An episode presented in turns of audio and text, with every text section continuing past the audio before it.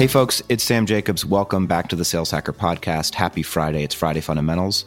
We've got Blake Bartlett, our guest for the week, back on the show. And we're going to be talking about why product led growth is not anti sales and is actually sales supportive on today's episode of Friday Fundamentals. Before we get there, of course, we want to thank our sponsor. Uh, our sponsor for Friday Fundamentals, as always, is Outreach. Outreach triples the productivity of sales teams and empowers them to drive predictable and measurable revenue growth. By prioritizing the right activities and scaling customer engagement with intelligent automation, Outreach makes customer facing teams more effective and improves visibility into what really drives results. Now, Blake, welcome back to the show.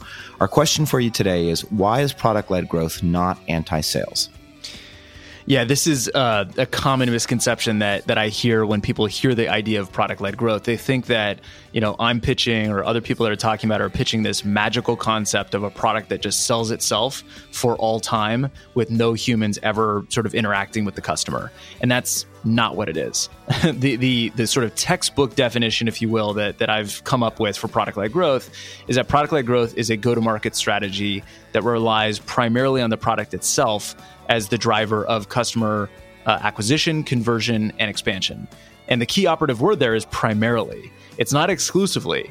And so um, you still there's still a role for humans, there's still a role for sales, but it just changes the order of operations of when sales gets involved and what the customer journey looks like.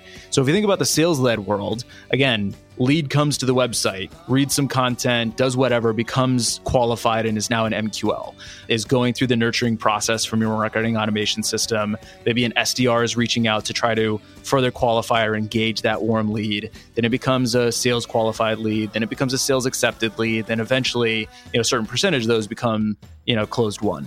And then you go into implementation and maybe it's a very easy implementation or configuration that you know kind of a, a, couple clicks and somebody's off to the races and then the end users start using their product and get their fingers on the keyboard and they actually start seeing the ui so the easiest way to talk about that is that sales leads and the product follows and in product led growth it's the exact opposite back to the example i gave on the podcast earlier this week uh, think about slack right? You didn't start with the SDR cold call and then go through the sales funnel. And then months and months later, you eventually get your fingers on the keyboard and start messaging.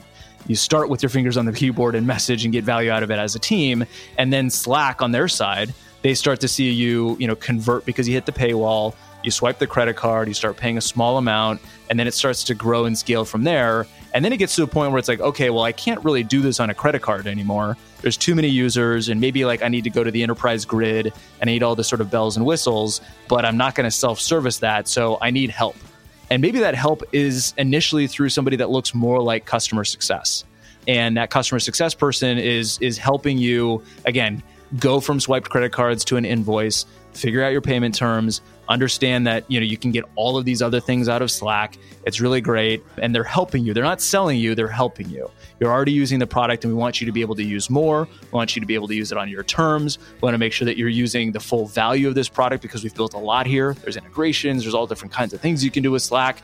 And um, and then, you know, the, the deal continues to grow, right? And then you get to a point where it's like expanding out of one office or one branch or one department or one team with a customer success person have, uh, helping then it becomes something where it's like, okay, we're going truly enterprise wide and we're in a large, large organization. And now I'm hitting budget limits. Now I'm hitting security questionnaires. Now I'm hitting all these things where I have to go through procurement and legal and things. And guess what? That's a great fit for sales. And so the sales team can now get involved at this point. And maybe we're months into the journey that the original end user started, or maybe we're we're even might be a years into the journey, right? We might have gotten like a long way on self-service and customer success, and now we're getting involved in saying, okay, how can I, as the sales rep, support you because we're actually aligned.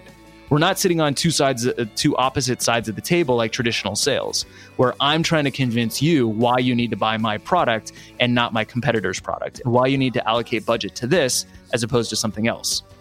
Instead, we both want the same exact thing. You're already using my product, you love my product, you're getting value out of it, you want to use more of it, but you need help.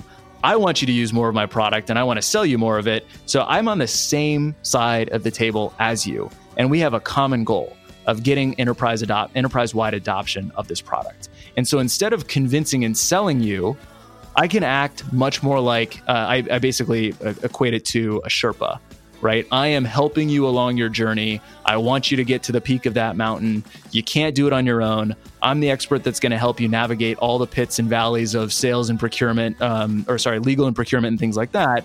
And we will get to the promised land together. And that's the role of sales.